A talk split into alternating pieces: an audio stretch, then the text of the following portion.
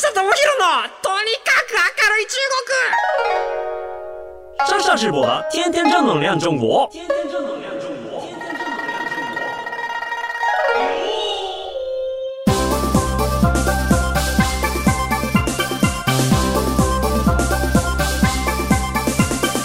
小市民女士们，大家好，我是上下直播。皆さんこんにちは。中国ビリビリナンバーワン日本人インフルエンサーコンテンツプロデューサーの山下智弘です。日本放送ポッドキャストステーション山下智弘のとにかく明るい中国。この番組は中国で結構有名な私があなたの知らない中国の面白いトピックやそんなにどやれない豆知識を紹介していき、日本と中国の架け橋ならぬローション的な役割を果たしていきます。ですね、テレビ朝日さんとこの間V コンのバズっちゃいなっていう番組やってたんですけれども、実はそこってワールドワイドショーっていう番組に変更した後もですね、一応その V コちゃんの毎週生放送っていうのを継続してやってまして、要はその完全に中国向けに、中国人のスタッフと一緒に、V コがこう翻訳通訳入れながら喋っていくっていうそういうような企画っていうのを実は番組開始当初から、ずっとやっていたんですね。でそれでもやっぱその数万人の人が見に来てくれてっていうような生配信で、僕もたまにゲスト出演みたいな感じで行ってたんですね。それプラス一番最初の頃からですね、結構、僕もこう見られる時は見て、で、僕からもこうプレゼントをあげたりとか、そういうことをしてたんですよ。でそんな中でビリビリ動画の生放送の投げ銭のシステムって単純にこうその場でこう1000円とか2000円とか1万円とかのこうプレゼントをあげるっていうのもあるんですけれども、会員システムっていうのがあるんですよ。で会員システムって艦艇システムっていう、いわゆる艦隊を作っていくっていう意味なんですけれども、そこの艦隊っていうのが月額で、いわゆるこう3000円コース、3万円コース、30万円コースっていう3つがあって、でファンが、その人を、定期的に応援したいっていうことであれば、そこでサブスクのファンクラブに自分たちで入れるんですよね。でそこの入った分の約半分が、その配信者に渡るようなシステムになっていて、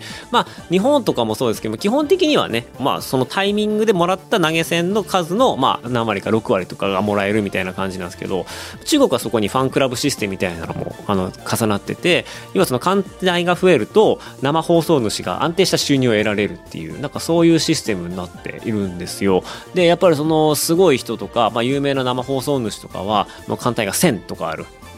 んですよね。だ1000あると最低3000円のやつとかでももう3000円かける1000ですよ。皆さんもう計算してください。僕には追いつかない3000、3万、300万か、月300万それだけで入ってくる。なのでビリビリ動画がプラトンが半分持ってくるので150万っていうところで、それが3万円の人もいたり30万円の人とかもいたりするんですけれども、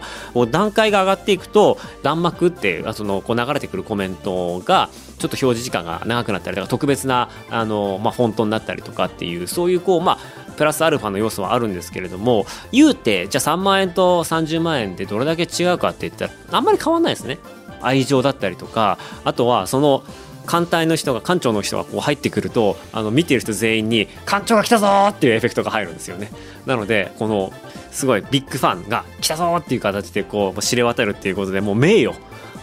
そういうような形で課金するシステムがあって、で僕もV コが始まった時に、ご祝儀だなと思ってその艦隊の、一番3000円のやつなってたんですよ。で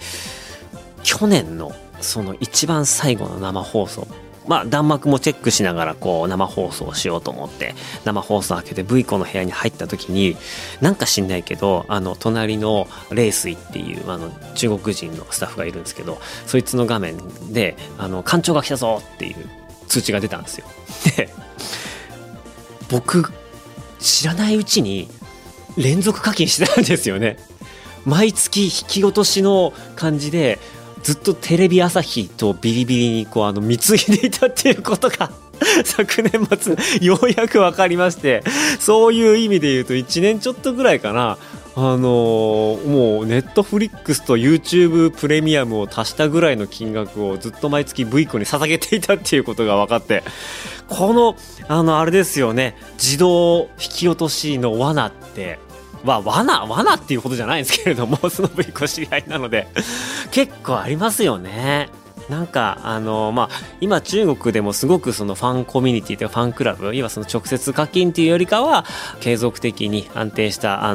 収入を得るためにそういったものとか、日本もそうですけれどもね、オンラインサロンとか流行ってますけれども、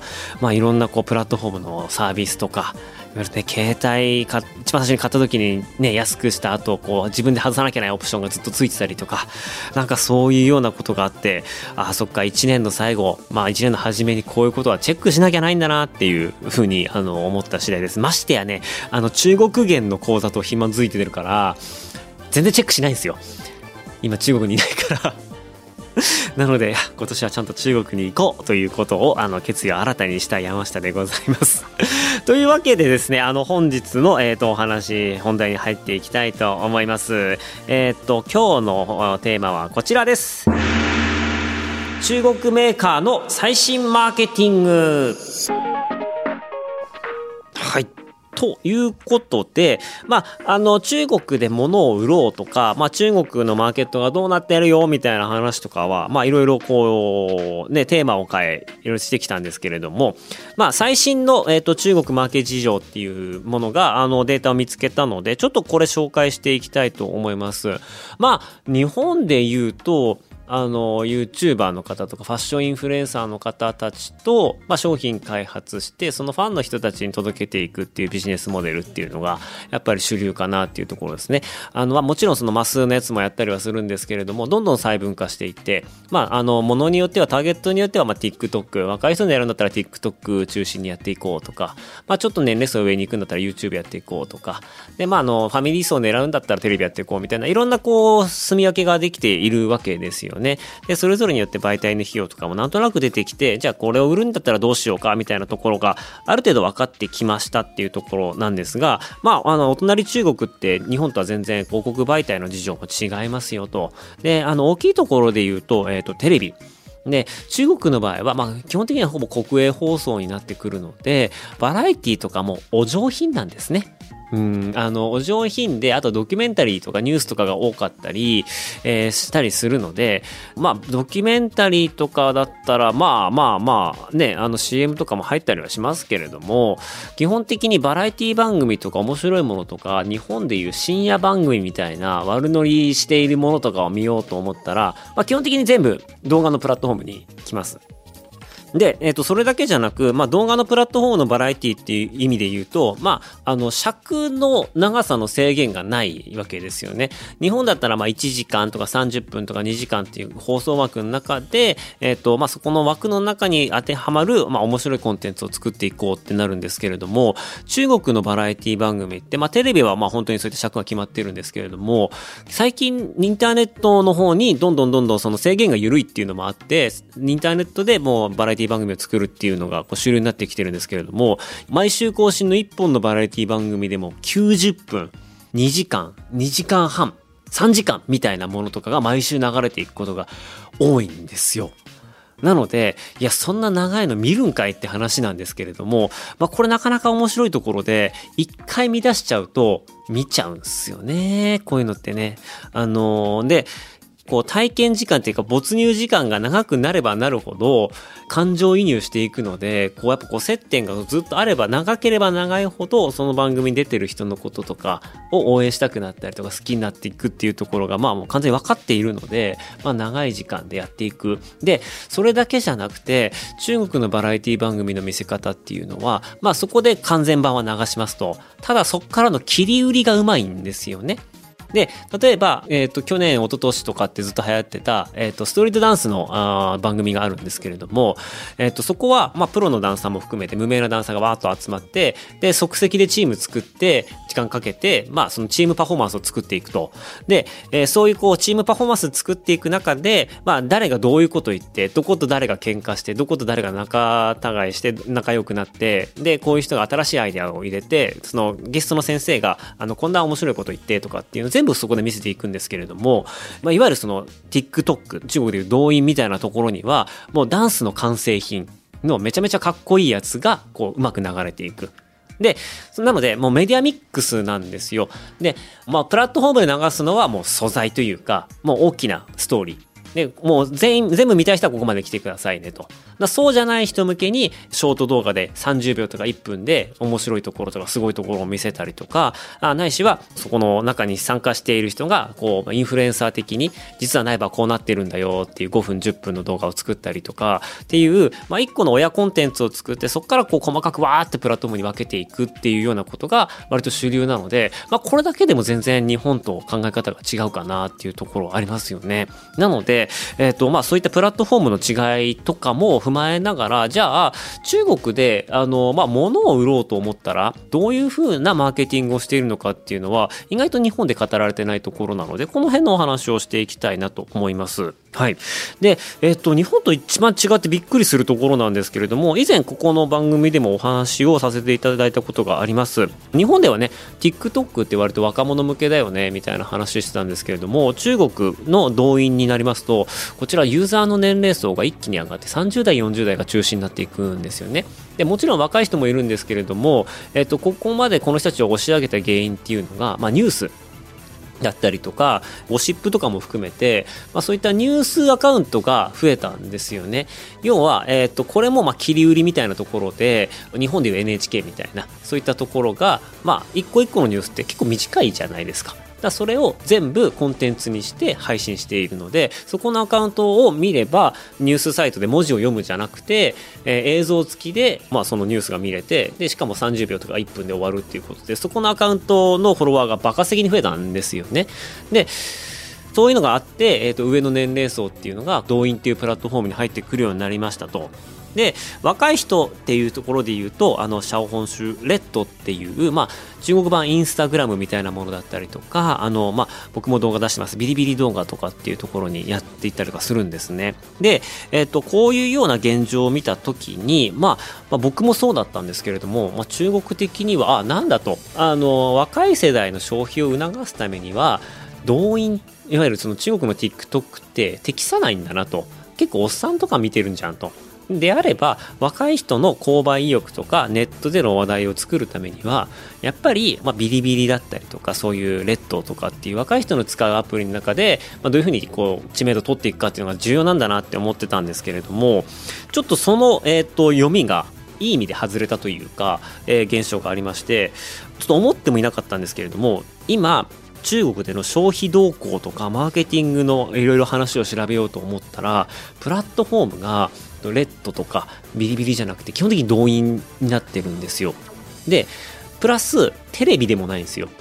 でこれは何かっていうと、その中国版 TikTok が年齢層高い人たちの流入に成功したので、今ではもう日間アクティブユーザー1日のアクティブユーザーが6億人と言われているんですよ。6億人の人がアプリ開いていろいろ見ていると。でおっさん向けのアプリじゃなくて、あ、違うわ、これマスなんだっ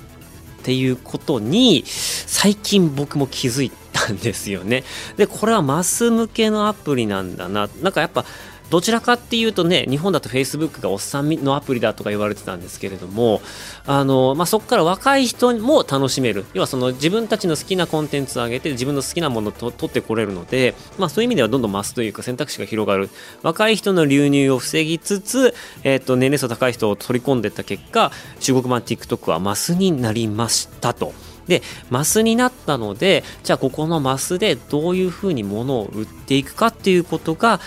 今そのマーケティング業界では割と主流な考え方になっていると。これはもしかしたら、そういう意味では日本の TikTok にも起こり得る流れかもしれないので、まあ、ちょっと未来予測まあ、ちょっとチワ話みたいなところもあるんですけれども、まあ、こういうような状況が日本にも起こり得るかもみたいなところでちょっとお話聞いていただければなと思っています。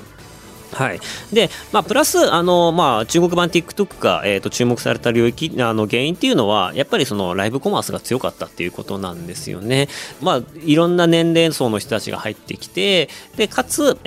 まあ、物が売れる。というところで、広告でしてもリーチが届くっていうところもあるので、まあ、そういう意味でどんどんこう、マスマーケティングとして使われるようになってきましたと。でそういう下地があるので、必ずしも日本でじゃあライブコマース流行るかどうかみたいな話してますけれども、最近なんか流行んねえんじゃねえかなって僕も少しずつ思ってきましたっていうのもなんかいろんな話を聞いてると、富裕層のリピート率が少ないらしいんですよ。中国版 TikTok のライブコマースって割と富裕層はタッチしてないみたいで、でいわゆるこう中国で平均年収ぐらいの人だったりとか、ちょっとそれよりもらっていない人たちが、まあ、少しでも安い商品をということで、まあ、買い物に来ると。でプラスまあ、ライブコマースの会場に行くと、まあ、普段より安く売ってたりとかするので効能もわかるということで、自分で調べなくてもいいということで、まあ、割とこうながら見しながらこれいいなって買ってるっていう人が多いっていうところなんですよね。なので、まあ、お金持ってる人とかもうすでに自分のこだわりあったりする人っていうのは多少高くても他のところで買うし、ずっと生放送を見ている時間もなかったりするので、まあ、その忙しければ忙しいほどライブコマースってなかなか見ないんじゃねえかっていう、まあ、そういうデータが最近中国でも出てきているので、まあ、それ考えていくと日本で定着するかどうかっていうのは意外と、まあ、YouTuber とか、あとは記事広告とかの方がいけんのかもなっていうような話はちょっと、最近考えています。はい。そうですね。まあでもそういう意味で言うと、まあ本当に人が集まってきて、いろんな年代の人が同じアプリを開いてっていうところで言うと、ショート動画プラットフォームが、マスとなりつつあるっていうのは、ちょっと日本でも起こり得るんじゃないかなと思います。あとはもう、日本の企業とかプラットフォームとかコンテンツホルダーがいかに TikTok を活用していくかっていうところで、ユーザーはまだ爆発的に増えていきますし、コンテンツも増えていくんじゃねえかなというところですね。はい。で、まあそういう意味で言うと、一個ですね、食品を売りましょうというところがあるんですけれども、食品業界ライブコマースの消費報告によると、動員の中でトップ20のライブコマースのインフルエンサーの 70% の人の売り上げが飲食品らしいんですよね。食べ物を売って売り上げ稼いでいる。で、それがお菓子だったり、インスタント食品だったりとか、アルコール類、飲み物系っていうところで、そういう人たちがもう売り上げのほぼほぼを占めているっていうところらしいです。なので、食べ物を売ろうと思ったらもう今や、もうTikTok。で売るっていうのが一般的だそうです。で、プラス最近だと本当にこう健康食品というか健康意識って中国ものすごく上がってるんですよ。なので今だったら低カロリーとか低脂質、低糖質みたいなものに対して特に若い女性のまあ興味関心っていうのが集められているというところで、まあ今までは本当にこう脂っこいお菓子だったりとか本当にこうジャンキーなお菓子っていうのがすごい主流だったんですけれども、まあ最近はそういう低カロリーというか体にそこまで負荷がかからなかったりとか、あとは、SDGs 的な持続可能的な脱炭素みたいなところも中国最近力入れてるんで、そういうところで、商品を選ぶような人たちが増えてきていますと。でそこで中国って一個問題があって、実はそういった方面で長くやってる飲食メーカーって少ないんですよね。そういう意味で言うと、日本だったらまあ、ね、例えばサントリーさんが、まあ、セサミンとか作ったりとか、まあ、ビールとかでもね、低糖質なものとか、貼ったりとかしますよね。で、そこを支えてるのって、要はその、まあ、有名なブランドが出してるから安心だよねっていうブランドの安心感があって、で、中国で言うと、長い間、その食品やっていて、まあ、その安全とかに、なんかその安心感がしっかりあるっていうところって、まだまだ少ないのが現状なんですよね。でまあ、そういったところのもともと食品を売っているようなところが、健康食品に進出するっていうところもまだちょっとうまくいってないところがあって、今その新進気鋭の若いブランドが、増えてきていますと。で新進気鋭の若いブランドは信用がない状態でどういうふうにしてまあ若い人に対してこう自分たちの商品の安全性とか有効性とかっていうのをアピールしていくかっていうのが、まあ、一個の、ワンダーラボっていう健康食品の会社があって、ここの、マーケティング施策が出ていたので、ちょっとそれ紹介していきたいと思います。はい。まあ、とにかくですね、一番最初にやらなきゃいけないことは商品開発。まあ、これはもうもちろん、安心安全のものを作っていかなきゃないっていうところで、まあ、そこの商品開発の話はこう置いておきますと。で、そこから商品ができましたってなった時に、いろんなことをやっていくってなった時に、まず、自社メディアを作りますと。で、自分たちの会社の、まあ、ブランドの、アカウントを作って、ショート動画。だったり、まあちょっとミドル動画、10分、5分、10分の動画のプラットフォームにアカウントを作っていきます。で、ここ面白いのが、まあ商品ごとにアカウントを作るんです。もう完全にこのアカウントはこの商品しか紹介しませんっていうぐらいのアカウントを作っていきます。で、公式アカウントとかも、まあ、会社の公式アカウント、ブランドの公式アカウントはもう支社があればその分作っていくみたいな感じですね。要はそれってまあ東京支社だったら東京の支社でこう1個アカウント作る、大阪だったら大阪1個作る、札幌なら札幌1個作る、福岡なら福岡で1個作る。要はその支社が自分たちの裁量でマーケティング施策できるようにということで、まあ、各支社がどんどん自分たちのアカウント、会社のアカウントを作っていくと。で、そこの支社の公式アカウントで何をやってるかっていうと、エビデンスを発信するんですですね。お医者さんとか専門家とか呼んで、こういう効能があってこれは安全ですよと、こういうのは人体に影響ないですよ、むしろプラスですよみたいなところの、まあ、裏付けをどんどんしていくと。で、ここに関しては再生数はあんまりなくてもいいと。とにかく専門家の人のお墨付きがいただけて、まあ、安心安全ということがここで分かればいいというところが下地です。で、こういった検索したらこういう安心安全だよねっていう情報をこうしっかり作っておいて、でそこから外にマーケティングしていきます。で、1個目は本当に有名人とか、まあ、KOL、キーオピニオンリーダー、インフルエンサーを使ってとにかく露出していく。はい。で、このいろんな人にお金を払って、で、この商品はこういうふうに安全だから、紹介してくれませんかっていうところで、フォロワーたくさん持ってる人がその商品を紹介していくと。で、気になった人がしっかりこう自社メディアにたどり着いて、本当にこれが安心なのかなっていうふうにたどり着けるようになってると。で、それプラス、タグチャレンジっていうのも、プラットフォームの中でやっていきます。特にこれTikTok が多いんですけれども、まあ、要はそのなんかポーズを撮ったりとか、健康を意識した、動画を作ろうみたいなタグを作って、でそのタグ作った人に、まあ、奨励金が出るようにしたりとか、なんかそういったような活動をプラットフォーム側と組んでやるんですね。自分たちでタグチャレンジっていうよりかは、プラットフォームにもお金払って、で、まあ、プラットフォームのシステム的に、こういった、タグでつけた人には奨励金出すようにしてねとか、お金払うからこういうタグを作った人たちの動画がちょっと見やすくなるような、よくちょっとトップに上がってくるような感じにしてねっていうことで、UGC を作った人たちが目立つような仕組みをメーカー側が用意してあげるっていうこととかもやってます。まあ、そこでこう、どんどん普及していって、で、そこからようやく売りにつなげますと。で、そこからライブコマースが始まります。で、ライブコマース始めるタイミングっていうのは、やっぱりこのセールデイみたいなところにかこつけていったりとか、あとは、自社のメディア、いわゆるそれぞれのアカウントがもう24時間体制で生放送するんですよね。で、それ何かっていうと、まあ、物を売るっていうのもそうなんですけれども、カスタマーセンターが生放送化しているっていうことなんですよ。お客さんが来て、で、聞きたいこととか、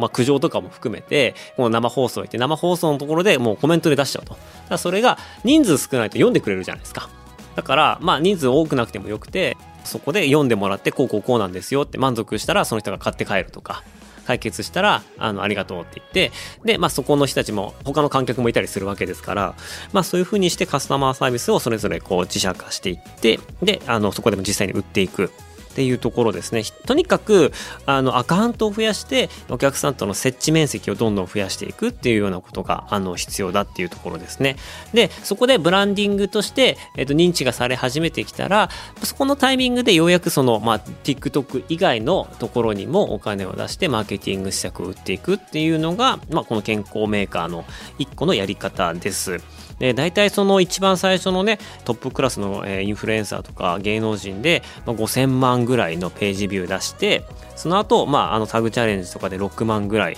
のトラフィック作って、で、そこまでやると大体、まあ、何千万とか、そういった売り上げがようやく立っていくみたいなことらしいです。どうでしょう？なんか、日本で流用しようと思ったら、結構そのカスタマーサービスのところとかは意外と参考になるかもしれないですよね。で、結局生放送もそうなんですけれども、カスタマーサービスで問い合わせをいかにこう購買につなげるかって考えると、意外といいやり方だなと思いますし、まあ、専門知識持っている人って結局社員の方で KOL とかインフルエンサーの方って別に商品に対する深い知識って持ってないわけじゃないですか。ただその自社の商品に愛があって専門知識があってお客さんの質問に答えられるっていう人が、まあそういった意味でこうずっと、まあ今はねコールセンターとかになっていると思うんですけれども、まあそういった人たちコールセンターすごい問い合わせも多いはずですから、まあそういった人たちがライブに見に来て、まあむしろそこでイメージがじゃあいいじゃんってなって買ってくれるっていうところまで持ってこうと思ったら、意外といいブレイクスルーかもしれないですね。はい、ということで今日はですね、中国の食品メーカーのね、マーケティングのお話をさせていただきました。参考になったでしょうか。はい、